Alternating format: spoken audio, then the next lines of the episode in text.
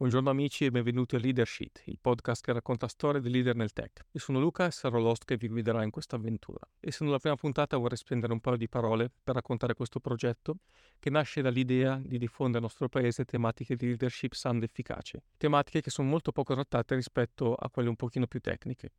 Per fare questo in ogni episodio avremo un guest che ci racconterà un po' la sua esperienza e aiuterà alla diffusione di queste idee.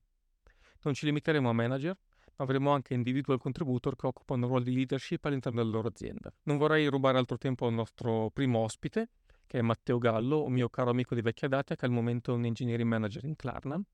Uh, benvenuto Matteo, grazie per essere qui. Ciao, ciao Luca, grazie mille per, per avermi qui. Ah, grazie a te per, essere, per esserti offerto eh, per fare da cavia. Allora, eh, raccontaci un po' eh, quello che fai adesso, quindi la tua posizione attuale eh, se vuoi anche introduci Clark, anche se penso che molti la conosceranno già, però giusto per completezza mi sembra giusto farlo. E poi magari potresti ripercorrere un attimino insomma, la, tua, la tua storia, quello che ti ha portato dove sei adesso. Sì, ok, ok. Allora, eh, sì, sono mh, la- attualmente lavoro come engineering manager a Klarna, come hai detto tu.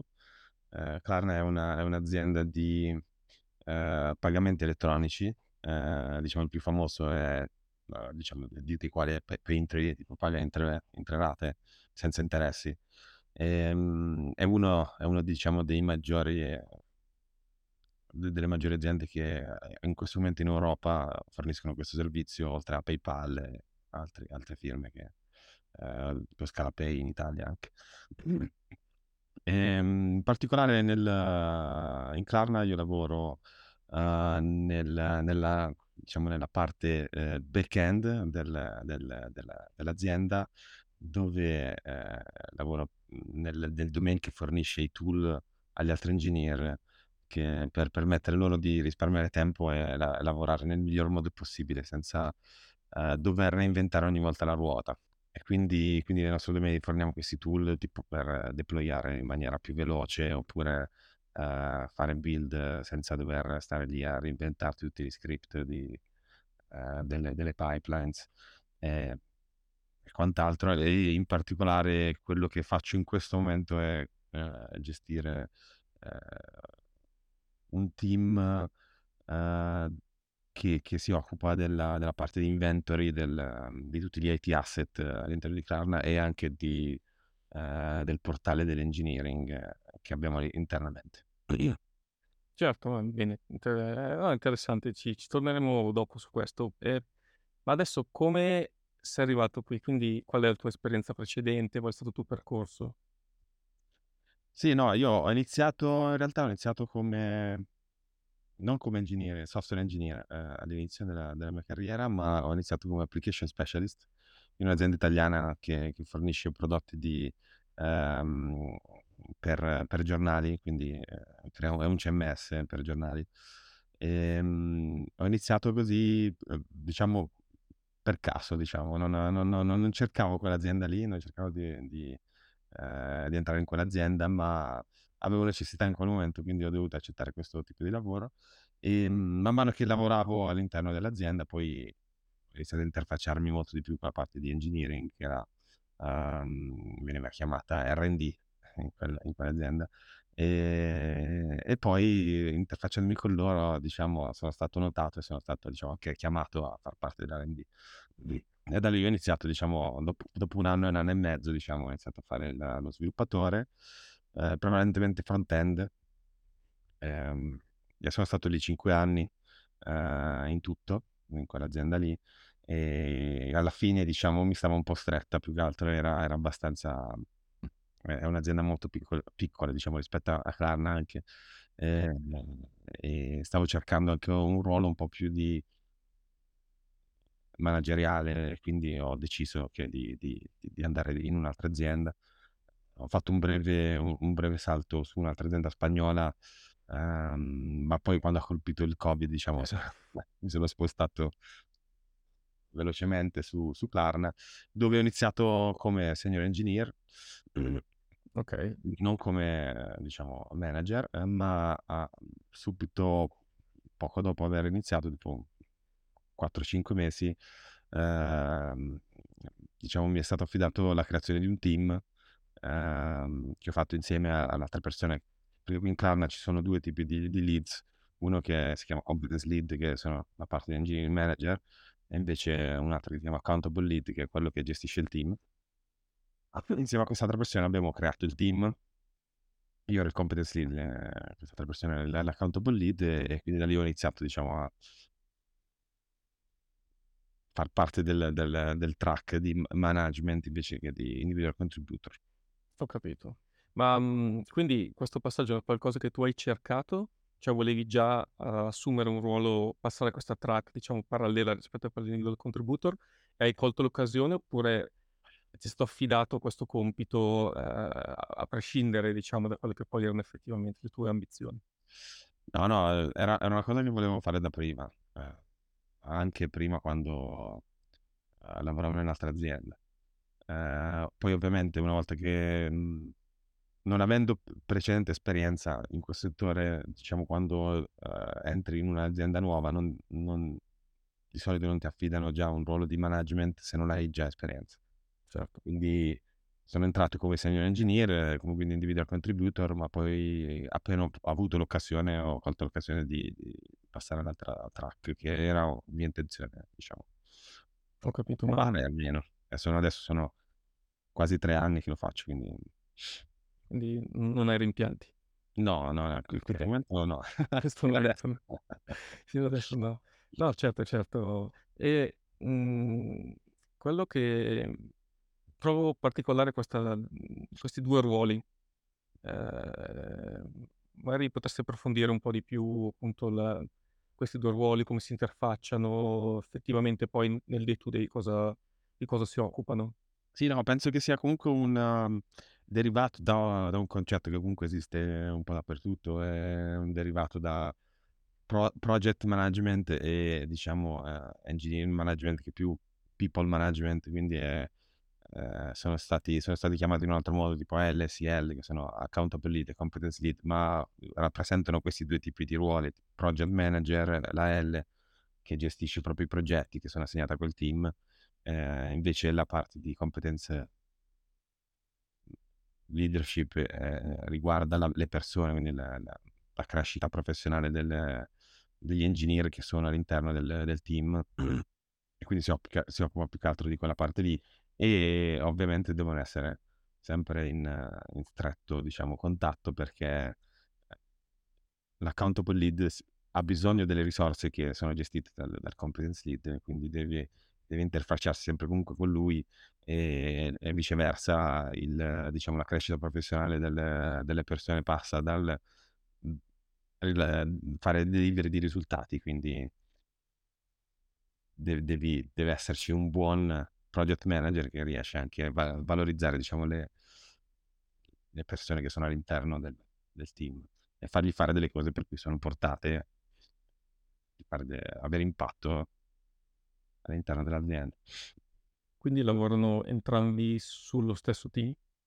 Certo, sì, sì, sì, sì, sono entrambi sullo stesso team. eh, ecco, il competence lead può anche non essere nello stesso team, eh, può anche essere all'esterno del team, eh, dipende, dipende da, da diversi fattori, però può, può anche essere fuori perché comunque non, non deve intervenire nel day to day, ma più che altro sulla crescita professionale del- della persona, che sono cose un po' più a lungo termine, quindi non, ha, non c'è la necessità di avere sempre, eh, averlo sempre presente nel, nello stesso team, ma vabbè, è, è un plus quando c'è nello stesso team, perché comunque ha più contesto e non deve, diciamo, eh, cercarlo da interview a- di altre persone, cioè tipo mm, col- parlando con L, parlando con il report stesso, oppure con, con altre persone che hanno interagito con... Ma ehm, hai contatto, come dire, eh, il tuo ruolo comporta anche aver contatto con la parte tecnica in qualche modo? Oppure No, sì, puramente... sicuramente, sicuramente è- il ruolo è di guida tecnica anche, quindi mm, la responsabilità di eh, quello che viene implementato, se, come viene implementato è sempre anche del CL. Quindi decisioni tecniche, architetturali sono, diciamo, non è detto che siano prese solamente da- dal CL, ma devono essere, diciamo, approvate dal CL, eh, perché comunque la qualità del prodotto è anche responsabilità del CL, eh, che viene, che viene girato. Poi dopo tutte le feature, le funz- funzionalità invece fanno più riferimento alla L, ma le, la qualità tecnica, il come si lavora all'interno del team ehm, è più, più, una questione quindi di proprio eh, qualità professionale del, del, del, dell'engineer che deve poter eh, deliberare un codice che comunque può essere riutilizzabile oppure eh, privo di bug, falle di sicurezza. Quindi anche la compliance è responsabilità anche del, del CL. Quanto, quanto, ti affidi ai tuoi ingegneri per le scelte tecniche? Quanto invece, eh, come dire, ti piace avere eh, una, una sorta di, eh, non dico controllo, però comunque, eh, di, di, comunque visione del globale della cosa? Quanto, quanto, che bilanciamento hai su questa cosa?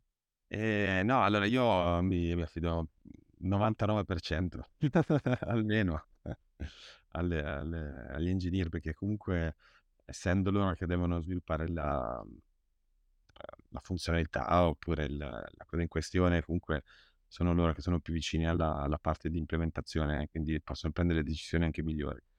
Eh, ovviamente cerco di dare dei consigli quando ci sono delle eh, criticità, eh, quindi magari se, se, vedo che stanno prendendo una direzione che potrebbe essere sbagliata, che ha dei rischi, in quel caso si interviene, diciamo, chiede, provando a fargli cercare di, so, di cambiare qualcosa per capire se si possono, diciamo, come si dice, mitigare questi rischi che, che io ho visto. Oppure, anche perché da poco ho iniziato a, eh, a lavorare, cioè ho, ho, ho più persone e quindi ho anche persone che, fanno, che utilizzano dei linguaggi che io non conosco. Eh, su, su, su, quel punto di vista io mi devo affidare al 110% su di loro, su quello che decidono di, di, di fare, perché comunque eh, non, non, essendo io pratico di quella parte lì, non posso dargli tanto una mano sulla parte tecnica, ma più eh, magari sulla parte architetturale, che magari vedo che ci sono state prese delle decisioni diciamo grandi ad alto livello che non sono proprio nella direzione giusta, lì sì, in quel caso sì. E ti interfacci anche con eh, individual contributor che sono, mh, mhmm, adesso poi non, non, so bene come funziona in Klarna, ma con individual contributor che sono a livello anche mhmm, più alto come staff engineer piuttosto che principal o insomma mhmm, ogni, azienda ha la, la, sua scala, però ecco ti interfacci anche con queste figure. Sì, sì, no, assolutamente. Sì, sì, no, assolutamente. Diciamo, c'è un, c'è un team di architect a cui bisogna fare riferimento, che ovviamente è composto maggiormente da uh, persone da livello molto alto, uh, e che sono, loro sono individual contributor, quindi comunque a livello alto, a livello di tech, tecnico, um, però sono, c'è anche da, da, interfacciarsi con la parte di management, diciamo invece uh, diretta, che è quella di gestione del... Um, del gruppo, del, de, de, quindi di interfacciarsi con altri team, eh, quindi management che gestisce più team oppure management che gestisce tu- più gruppi. Ehm, in particolare, per esempio, noi abbiamo un, un engineering director che ci, ci, ci, fornisce molte indicazioni sulla parte di inventory perché comunque eh, essendo lui quello che ha avuto l'idea di, di farlo, è anche lui quello che conosce di più la direzione che si vuole prendere, noi prendiamo delle decisioni anche in base a quello che ci, ci viene viene consigliato da, da parte sua. E poi mh, mhmm, abbiamo anche a che fare con eh, entità che sono esterne proprio al domain, che invece gestiscono, dato che la parte inventory gest- diciamo, gestisce anche informazioni di, di sicurezza, eh, abbiamo anche a che fare con uh, dei team che proprio diciamo, fanno parte de, di, un, di, un, domain a parte che diciamo, definisce il livello minimo di sicurezza che bisogna avere all'interno del, uh, diciamo dell'architettura e quindi eh, ci dice anche cosa dovremmo andare a vedere a livello di creare delle regole che poi possono creare violation per i team, per, perché tu devi sottostare a questo tipo di, uh, di, di, di architettura perché così puoi risolvere questo tipo di vulnerabilità. E quindi, e quindi ci, ci, sono dappertutto, diciamo, persone comunque che hanno un, un, un livello altissimo anche di competenze e anche di titolo. Poi. E ehm, quanto, eh, questa è una domanda che mi faccio spesso anch'io, quanto pensi sia importante per un um, engineering manager avere un background tecnico? Perché non è una cosa scontata, ci sono engineering manager che vengono da uh, altri contesti che comunque hanno gestito team e persone anche in altri contesti senza avere necessariamente un background tecnico, ma uh, invece altri come te che sono degli ingegneri che sono cresciuti in questa direzione e hanno imparato a gestire persone poi insomma nel, nel ruolo. Uh, quanto pensi sia importante proprio il background tecnico per un engineering manager? Io penso sia abbastanza importante, poi dipende dai casi, eh, però nella maggior parte comunque hai a che fare con soluzioni che comunque richiedono un, un grado di, diciamo, comprensione a livello tecnico abbastanza alto. Mm. Poi adesso io ti sto parlando che per la mia esperienza, essendo in un, in un team e domain che fa parte di una parte di, diciamo, di infrastrutturale dell'azienda, è ancora più importante. Eh, quindi magari in quel caso lì devi essere a conoscenza di, di avere almeno le basi per capire che ci sono dei rischi, che devi riuscire a, a valutare un po' la, l'impatto delle tue modifiche su, anche su altri sistemi, quindi comunque ci vuole una compren- comprensione tecnica abbastanza alta. Eh, poi magari, che ne so, in, in altri contesti dove magari un, un, prodotto è abbastanza isolato potrebbe anche servire un po' meno, cioè perché poi ti affidi direttamente tutto al, agli engineer cosa che comunque devi fare comunque, eh, ma nel caso diciamo di, di prodotti che sono diciamo altamente eh, interconnessi con altri, in quel caso secondo me è molto più importante avere anche una conoscenza tecnica, so, non solo la parte manageriale. Sì, sì, sì, mi, mi, trovo anche abbastanza d'accordo su questa cosa. Però ecco, sì, è una cosa su quale mi sono trovato a riflettere ogni tanto, quindi sono curioso di sentire diversi pareri eh, ah, quindi sì. C'è la possibilità che ci siano mh, mhmm, anche engineering manager che non hanno background tecnico, magari fanno un pochino più difficoltà a capire la, la parte tecnica.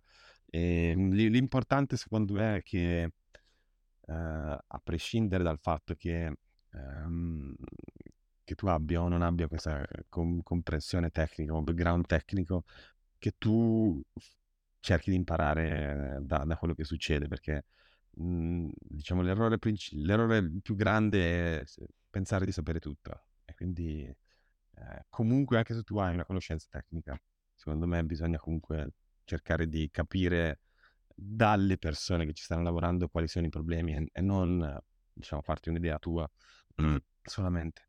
Eh sì, poi alla fine, eh, come dire, nell'ambito tecnico ci sono così tante cose da sapere che è difficile, ovviamente è impossibile saperle tutte, è importante avere a che fare con persone che sono competenti sul dominio stesso, quindi insomma sicuramente eh, è fondamentale per fare delivery di, di, di valore. Um, visto che stiamo parlando comunque sempre dell'ambito tecnico, c'è qualcosa di interessante nel, nel, nel dominio in cui tu lavori, qualche, so, trend recente o qualche tecnologia che, che state usando, che, che volete usare, o che semplicemente hai notato? No, eh, allora no, sicuramente quello che mh, si sta facendo è si sta tendendo ad utilizzare questo paradigma che io penso adesso sia abbastanza utilizzato anche in giro della, della, eh, della platform eh, per gli engineer. Quindi questo, questa è quella la, la, direzione diciamo, in cui si, sta, si è spostato diciamo, anche il domain da quando, da quando è nato. È nato non, è, non, è, non, è, molto vecchio, diciamo, avrà più o meno 5 anni come domain, quindi all'inizio si era nato un po' come singoli servizi un po' separati e invece adesso si sta tendendo a, uh, ad averli tutti interconnessi come piattaforma e quindi di poter, diciamo, eh, a fare in modo che gli, gli engineer possano trovare in, maniera più facile eh, i tool che devono utilizzare senza andare a chiedere in giro, cioè, anche perché poi comunque con un'azienda grande come Klarna è, è, difficile anche la comunicazione interna da gestire, quindi eh, si sta tendendo diciamo ad raggruppare tutti sotto una piatta- un'unica piattaforma che poi offre diversi, diversi servizi che però sono connessi tra di loro, quella è la, diciamo, la direzione che si vuole prendere e, ehm, e la maggior parte di quei servizi sono un po' più, diciamo, quello che si chiama DevOps, che quindi eh, operation per, i, per gli sviluppatori, che vuol dire tutto, vuol dire niente, cioè, quindi... Chiaro.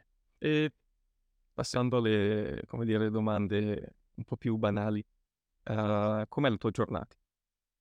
Cosa fai tutto il giorno?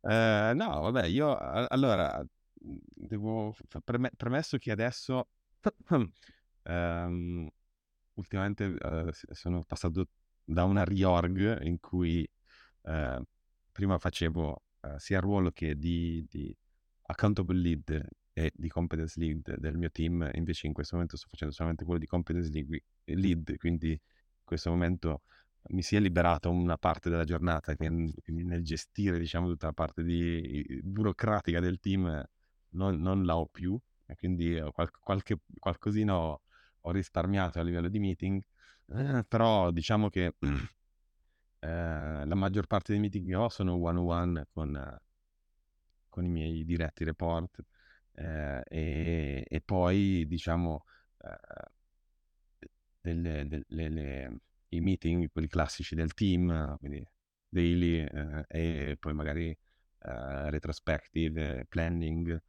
Um, quindi usate, usate um, come metodologia? No, in realtà adesso stiamo usando Kanban, eh, quindi è un, è un planning eh, solamente per definire quello che viene, eh, diciamo, eh, su cui si, ci si vuole concentrare la settimana. E, e, poi il resto dei meeting invece sono, diciamo, magari qualche meeting con uh, stakeholder esterni con cui bisogna, diciamo, capire come uh, procedere su determinati aspetti e anche qualcosina di, di sviluppo in questo momento. Sto, sto, sto, facendo, sto lavorando, però quello che faccio è le cose che mh, eh, ma, magari inizio l'ideazione del, di una cosa che poi, poi, verrà implementata veramente dopo. Eh, se magari è complesso, oppure cose un po' più piccoline che pot- possono essere fissate in poco tempo non richiedono molto focus time, perché quello poi mi manca durante la giornata. Senti molto la mancanza di, come dire, del tempo dedicato a un sì. task. Sì, perché poi dopo organizzare dei meeting è sempre difficile perché ce l'hai in mezzo alla giornata e, e anche le altre persone hanno sempre tanti meeting, quindi è difficile trovare spazio. Uh, e ha altre cose che, in cui sto, sto, sto anche fa- facendo tipo interview quindi può essere che una volta a settimana o due volte a settimana abbiamo un interview, un paio d'ore a, a settimana, ehm, e tecniche, in questo momento sto facendo interview tecniche. Eh, e, e, sì, e poi quando trovo spazio provo, provo, a imparare anche qualcosa di nuovo, se riesco, a leggermi, a informarmi. Eh, quello è sempre importante nel nostro settore. Sì. E, ehm, beh, piccola, giusto una piccola parentesi, visto che hai nominato l'hiring. Uh, al di là poi di, di vabbè, il processo in sé, che vabbè, poi aziende differenti e quant'altro, hai in generale qualche consiglio uh, per, i, per candidati, insomma, da un punto di vista di un engineering manager? Cosa, cosa ti colpisce in un candidato quando fa un interview? Sì, no, io, io valuto molto la, um, l'interesse, diciamo, che hanno Adesso in questo momento io sto facendo interview che sono uh, coding eh, e o architetturali. Uh, quindi diciamo l'approccio che viene utilizzato più che il risultato è quello che cerco di valutare. Cioè, quindi se magari uh, quando provi a risolvere un problema, che, che approccio utilizzi, se so, durante il coding test vedi che una persona anche pensa ai test oppure no, oppure mhmm, cerca solo scorciatoie per, ehm, per, risolvere un problema, oppure ti spiega un po' qual è la sua idea di perché ha risolto quella cosa in quel modo. Cioè, quindi anche comunicazione di quello che sta facendo è, è molto importante perché la, dall'altra parte non si sa mai che cosa stai pensando e devi comunque esplicitarlo. Um, e anche sulla parte architetturale la stessa cosa, cioè anzi lì molto, molto di più perché si, si fa tutto a grandi linee e, e, lì bisogna, diciamo, le motivazioni per cui si fa qualcosa sono più importanti della cosa stessa, mm. di quello che si sta implementando in quel momento, perché lo si sta facendo E quindi sì, diciamo la, è, è più il metodologia e capire se uno ha anche esperienza, si, si vede subito se una persona ha esperienza, perché magari ti porta più problematiche eh, quando, quando hai, stai provando a fare qualcosa che non una persona più junior che invece dice che la farei così e basta, senza, senza motivare un po' la sua, la, la, la sua decisione. Di essere deciso nel momento in cui dici ok, prendo una direzione, è anche molto importante. Quindi anche quanto uno è, diciamo, confident nelle, nelle scelte oh. che fa. Sì, non, non, deve essere confident nel senso del, di come descrive la cosa, ma almeno confident di dire ok, prendo una direzione e poi dopo al massimo vediamo cosa succede. Cioè, iterativamente, anche l'approccio iterativo comunque è quello che viene utilizzato di più. E quindi penso che sia giusto che uno faccia dei tentativi anche a volte. Vabbè, non Alla fine anche nel, dire, nel, nel, lavoro vero si procede spesso a tentativi, quindi eh, come dire, anche in una fase di interview è sicuramente eh, importante far vedere come si, si, si, affronta questo processo iterativo, la comunicazione e quant'altro. Ma eh, chiusa questa parentesi sulla, sull'hiring, che ecco, era giusto uno spunto visto che l'avevi nominato, Uh, hai parlato anche di reorg, che è una cosa che sicuramente è abbastanza attuale, penso anche visti eh, insomma, gli ultimi mesi con i vari layoff e quant'altro. Ecco, non, non, vorrei tanto affrontare la parte layoff, ma più che altro appunto le, le, un po' le conseguenze per chi poi sta in azienda, perché sicuramente ci sono dei movimenti interni. Uh, come, qual è la tua esperienza a riguardo? Sì, no, eh, sono passato abbastanza parecchie volte a livello di team, di reorg e anche poi adesso a livello, ultimamente a livello di singolo, uh, come riorganizzazione. E, um, diciamo è, è, un po' complicato la gestione più che altro um, personale, diciamo, delle, delle, quindi delle persone e quindi motivazione, eh, cercare di capire eh, quali sono stati anche diciamo, i motivi per cui si è stato mhmm, spostato in un altro team oppure, eh, oppure i motivi per cui non si fa più una determinata cosa.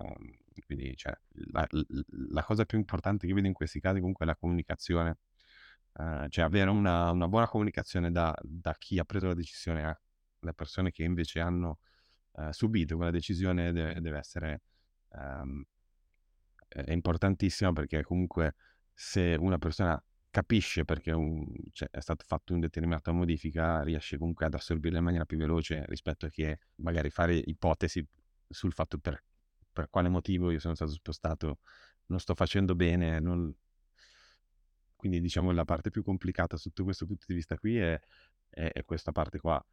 Poi com- come esperienza ho, personale ho avuto quindi spostamento di team, quindi siamo scusate, da, da un team all'altro, da un, da un, domain all'altro e qua, questa cosa ha portato a un po' di incertezza a livello di um, diciamo di vision e mission del team, uh, quindi capire che cosa si, si, andrà a fare nel nuovo team, nello, scusa, nel nuovo domain um, è difficile perché ti riporta diciamo in uno stato di incertezza e uno stato di ricerca di, di una nuova diciamo, motivazione per, uh, al, per, il tuo team. Eh, quindi ci sono, ci sono delle, delle, cose che eh, qui in Crana esistono per definire diciamo, questa parte qua, però comunque è un processo di ideazione, di, di, di, brainstorming comunque ti porta via energie e, e, a volte quando non hai tutte le risposte può, può anche uh, diciamo, portare a un calo di, di motivazione uh, delle persone. Um, e poi la, l'altra cosa che ti avevo detto di, di essere spostato personalmente e quindi diciamo ho subito anche proprio la, lo smantellamento del team eh, che, cui, di cui facevo parte prima uh, perché ci sono diciamo che ci almeno in, in questo momento stiamo uh, a livello, a livello di clan stiamo ten- facendo uh, cambi organizzativi rispetto anche proprio a come si lavora all'interno dei domain dei, dei team, ci sono diversi workstream che esistono in questo momento e la maggior parte del, del mio team è stata diciamo assorbita da questi workstream e quindi al, non, più, non, aveva più senso che ci fosse un team in cui c'era solamente io, uh, quindi, quindi, sono stato spostato in un altro team e io comunque sono, comunque sono sempre loro uh, manager, ma non, come dicevo prima, non, non sono direttamente coinvolto nel loro day to day, io li vedo una volta alla settimana o una volta ogni due settimane per fare il check-in de, di come sta andando, uh, se, se, stanno facendo delle cose interessanti, che cosa hanno, hanno fatto di, da parte dei delivery, e se si diver, diciamo, divertono oppure sono interessati a quello che stanno facendo. Eh, è, è stato abbastanza complicato questo, questo aspetto di gestione del, uh, della motivazione più che altro, che non altre cose. Anche poi la comunicazione a a quelli, alle persone interessate che dovevano fare al- altro e non quello che stavano facendo fino adesso, che comunque il cambiamento è sempre un, una cosa molto delicata da affrontare perché cambiando le tue abitudini ti trovi in un, diciamo in un, in un, ehm, in una situazione un po' più di nervosismo e quindi non hai, più, hai meno certezze, più, più insicurezze, quindi è più complicato, diciamo, tenere anche il passo. Poi cioè, c'è sempre un periodo di adattamento della persona che, che la persona per adattarsi al nuovo, al nuovo modo di lavorare, al nuovo, al nuovo team o al nuovo tool che deve utilizzare. E quindi porta comunque un, un decrease un po' della, diciamo, del, del livello di produttività, se lo vogliamo chiamare così. Penso sia fisiologico sì, sì. questo tipo di spostamenti alla fine non, uno non può sapere tutto come dicevamo prima, quindi spostarsi a lavorare su qualcos'altro comporta necessariamente avere un periodo di, eh, di apprendimento, eh, di onboarding sulle nuove, eh, insomma, il nuovo lavoro che si va a fare. E immagino che non tutti siano contenti di questi spostamenti. No, no, no, no come, come, è normale che sia. Come tu, tu hai sottolineato l'importanza di, di eh, come dire, enfatizzare un po' uh, il nuovo ruolo, quindi che il fatto che magari può essere un, uno spost- un qualcosa di positivo anche per chi viene spostato, ma nel caso in cui comunque qualcuno eh, insomma scon- eh, risulti scontento della cosa, come, come affrontare questo tipo di, di situazioni?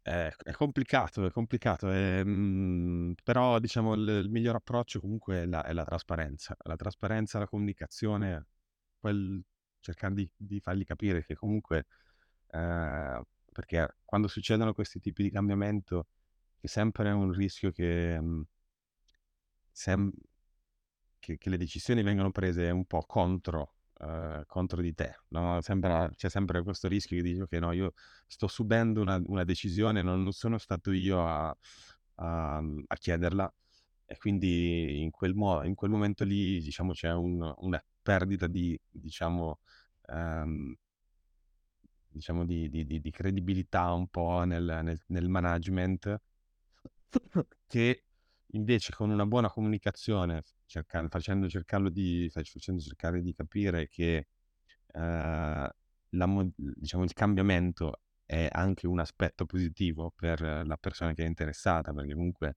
ci saranno nuove possibilità che si aprono uh, una volta che, stato, che, che si, ci si è spostati su un altro team oppure che uh, si, ci si è spostati su Warstream, che, che, che, quindi ci sono nuove tecnologie che si possono imparare, uh, nuovi, nuovi, modi di lavorare che puoi imparare comunque facendo parte di un altro, un altro team, comunque ogni team ha il suo modo unico di lavorare che magari uh, è diverso da quello che facevi tu e quindi è comunque un bagaglio in più no? di, di, esperienza che hai eh, e poi ci sono anche altre persone con cui si entra in contatto che possono essere anche persone che hanno molta esperienza, possono anche essere delle, delle persone che eh, possono darti qualcosa. Quindi c'è sempre, bisogna fare capire un po' che il cambiamento comunque è, un, è più un plus per, per, per, la persona che viene spostata che non eh, per chi ha deciso quella cosa lì, perché comunque eh, ovvio, la, chi ha deciso l'ha deciso per una motivazione che è anche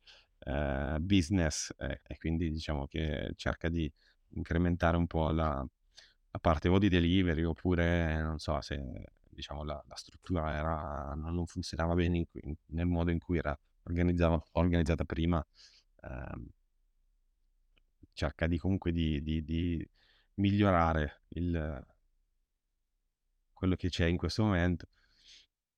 Ovviamente non sto parlando di layoff, ma solamente di riorganizzazione. Perché certo, certo, sì, sì, completamente interni, diciamo, no, no, quello è tutto un altro... Diminuzione delle persone, poi quello è nata. Sì, sì, sì, un altro vaso di Pandora. Ehm, no, eh, trovo interessante questa cosa, il fatto di comunque cercare sempre di eh, enfatizzare un po' gli aspetti positivi di uno spostamento del genere, che sicuramente ci sono. Eh, poi sta molto anche al, al carattere, probabilmente anche alla, alla, visione della persona che viene spostata, di, come dire, capire insomma mh, se è una cosa di crescita o quant'altro. Appunto. Immagino che non sia sempre facile spostarsi in un, una bolla di incertezza. C'è sempre un po' questo, questa mh, possibilità che qualcuno la prenda male eh, nel dire ok io sto facendo questa cosa qua da, da un tot di tempo quindi non, va, non, è mai andato bene quello che ho fatto fino a questo momento perché mi stanno spostando invece non è magari non è per quel motivo è una questione totalmente diversa proprio di direzione generale del, dell'azienda che va in un'altra direzione quindi quello che stai facendo tu magari non porta più benefici che portava prima eh, e quindi è meglio fare altro hai mai dovuto fare qualche, eh, diciamo, discorso, definiamolo difficile, con qualche report? Che può essere qualsiasi cosa, può essere un... eh, mi spiace, ma non, so, non stai performando bene, devi migliorare in questo, piuttosto che anche solo questa cosa del reorg, comunque questa comunicazione. Hai dovuto fare, qual è il, la, la, diciamo, la, il discorso più difficile che hai dovuto affrontare con dei tuoi report? No, io penso che eh, fino a questo momento di essere stato abbastanza fortunato a livello tecnico uh, con, le, con, le, persone con cui ho lavorato, quindi non ho mai avuto persone che non performassero o che poi alla fine performance eh, non, non, non, non, si sa mai come quantificare.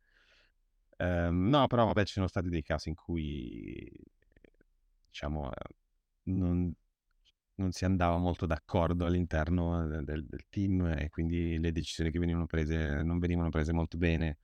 Um, e quindi, diciamo, la, c'era qualcuno che poteva non essere d'accordo con, con la direzione anche tecnica che, che veniva seguita, eh, oppure eh, soprattutto questa parte qui della riorganizzazione penso sia stata più complicata perché magari qualcuno non voleva farlo. Eh, però io, io, penso sempre che eh, l'importante quando bisogna dare, diciamo, dei feedback che non sono positivi, sia farlo nel modo in cui eh, è più facile per la persona capire che quel feedback che è stato dato è, è, coll- è direttamente collegato a qualcosa che ha fatto. Tipo, se, se io noto qualcosa eh, che non va bene in quello che fa una persona, se, se riesco glielo dico il prima possibile, collegandolo direttamente a quel fatto e non di, facendogli pensare che sia una cosa personale sua, ma più che altro su, suo, su quello che lui ha fatto e non su lui come critica. E in questo modo, secondo me, sì, contestualizzando, diciamo, i feedback eh, riescono ad essere un po' più, diciamo, presi in una maniera un pochettino meno, meno sul personale, ma più sul, sull'improvement di quello che bisogna fare. Pensi che sia importante anche dare il feedback eh, immediatamente, intendo dire, non so, in un meeting, anche con altre persone, qualcuno fa qualcosa che secondo te, come dire, è sbagliato, riprenderlo tra virgolette subito oppure eh, aspettare dopo, prenderlo da parte e parlare in privato?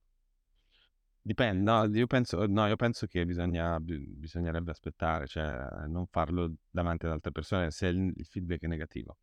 Se invece il feedback è positivo, invece è il contrario, farlo direttamente subito, e anche nel meeting. Ci sta. Eh, e magari farlo anche prima, cioè nel senso anche su... Quindi se, se, se, in un meeting qualcuno ha fatto qualcosa, esplicitarlo per renderlo più visibile, così almeno una, una persona che pensa di, eh, diciamo, avere, avere un po' di, un po' di diciamo, ringraziamenti pubblici può essere positivo. Poi dipende da questa persona, certo. Ah no, certo, però vabbè, sia positivo anche per, mhmm, per, per, il resto del team comunque vedere co- quando uno viene premiato più un commento positivo, probabilmente crea anche questa sorta di role model che aiuta gli altri a capire qual è insomma la direzione giusta da seguire. Però sì, eh, sono d'accordo sul fornire feedback eh, negativo, chiamiamolo così, chiamiamolo costruttivo, negativo, eh, magari in, in, privato per evitare magari rendere più facile magari la, digerire la cosa per la persona. Cioè, diciamo che la, la, la, la, cosa può essere anche in quest'altro modo, cioè nel senso, poi eh, dipende dalla, dalla situazione, però se in un meeting c'è qualcosa che non sta andando bene nella direzione giusta, sicuramente intervenire eh, in qualche modo e dire stoppare un po' la situazione è comunque utile dire ok no questa cosa qua adesso ne discutiamo dopo eh, così almeno eh, fermare ulteriori magari peggioramenti della situazione è capitato magari eh, qualche volta di avere due persone che avessero proprio opinioni completamente diverse e stessero iniziando a non parlare molto rispettivamente uno con, l'altro quindi a quel punto lì secondo me è meglio stoppare una cosa e dire che ne, abbiamo capito che non siamo d'accordo e poi dopo magari dare il feedback alla persona che è il tuo reporter. Quindi se, se la cosa scappa un po' di mano cercare di placare è meglio, è meglio, meglio far, fermare il prima possibile quelle, queste altre situazioni che poi, poi possono essere non dovute magari anche alla, alla persona con cui tu lavori ma ad un'altra che può anche cui potresti dare anche comunque un feedback. Sì, sì, c'è un po' mille dinamiche che entrano in gioco, però sì. E eh, cosa, cosa ti piace tanto e cosa non ti piace del tuo ruolo? No, allora, inizio da cosa non mi piace tanto. Ehm, il problema principale che, che, che vedo è molto è relativo al, al tempo il tempo non, non esiste e l'organizzazione del, del tempo è, è, difficile perché comunque non dipende sempre da te. Quindi essere molto reattivo. Sì, sì, bisogna, bisogna essere molto reattivi. Quindi diciamo la, la c'è, c'è, ho sempre la sensazione di non aver avuto il tempo di fare quello che dovevo fare. Uh, quindi questo, questa è una cosa che però più che altro bisogna accettare perché non, non è possibile eh, fare qualcosa e pensare in maniera magari un po' più strategica e, pianificare le cose che sono più importanti da fare e portarle a termine. Chiaro, chiaro. Diciamo la, la, bisogna essere molto bravi a gestire, gestirsi, diciamo, la, la settimana, quindi cosa che io non, non sono ancora riuscito a fare, eh, di pianificare le cose settimanalmente e non day by day, che in quel caso lì poi magari a volte interruzioni, richieste, cose possono portarti via tanto tempo che eh, comunque non puoi dedicare a quello che vorresti fare. Ehm, no, invece, invece esatto, passiamo al lato eh, positivo. Esatto, lato positivo, è, no, è, lato positivo, io a me piace molto il contatto con le persone, quindi poi di questo è personale, quindi ognuno poi dipende dal, dal, dalla sua attitudine. Io a, a me piace molto il contatto personale, fare tanti meeting piace. Quindi è, un, è una cosa che, che, magari non tutto il giorno, ma assolutamente eh, la maggior parte, sì. E, ehm, e, quindi no, questo, il contatto con le persone è molto più ampio, molto più ampio anche con i problemi delle persone. e, però è una cosa che, mhmm, diciamo, non mi, non mi dispiace anche provare a... Ho sempre, ho sempre avuto un po' la mentalità di problem solving, quindi cioè, anche provare a risolvere i problemi delle altre persone è una cosa che cerco di fare e provo a fare e mi, mi interessa anche come è una cosa molto importante parte molto importante del, lavoro diciamo eh, beh, immagino sia fondamentale diciamo quel tipo di ruolo e giusto per, per chiudere una, non so un consiglio piuttosto che di qualsiasi tipo eh, su come, come diciamo su come avere una leadership sana, efficace?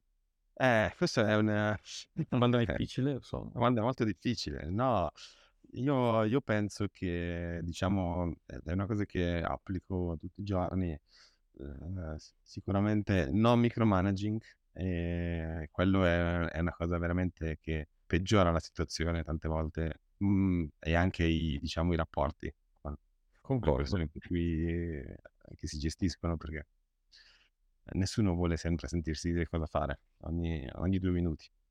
Quindi quella è la, è la prima cosa che io applico e suggerisco di applicare.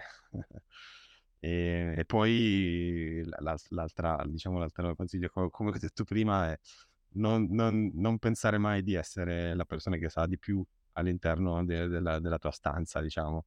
E invece pensare che siano gli altri, cosa che è effettivamente sempre così, perché comunque non, non essendo tu in prima persona a fare le cose, uh, si perde un po' diciamo il contatto su quello che sono i problemi reali e quindi cercare di, di dire a una persona no, questa cosa qua deve funzionare in questo modo per forza, eh, perché io so che così può, portare anche a peggiorare la situazione e quindi eh, cercare sempre di imparare invece da, dalle persone con cui si parla eh, e capire quali sono le problematiche, fa- farsi dire quali sono le problematiche, la cosa principale secondo me. Quindi diciamo fiducia e umiltà sì. sono due tratti per te fondamentali per una leadership. E poi ovviamente ci, ci, vuole anche risolutezza nel, nel, nel, quando si decide una cosa di portare avanti quella cosa lì e non, non cambiare idea, diciamo, no, farsi influenza, cioè ascoltare tutti, ma poi decidere eh, tu, diciamo, qual è la direzione migliore e poi farla applicare a tutti. Che non significa fare micromanagement, significa la direzione deve, che, che, che tu hai deciso deve essere seguita.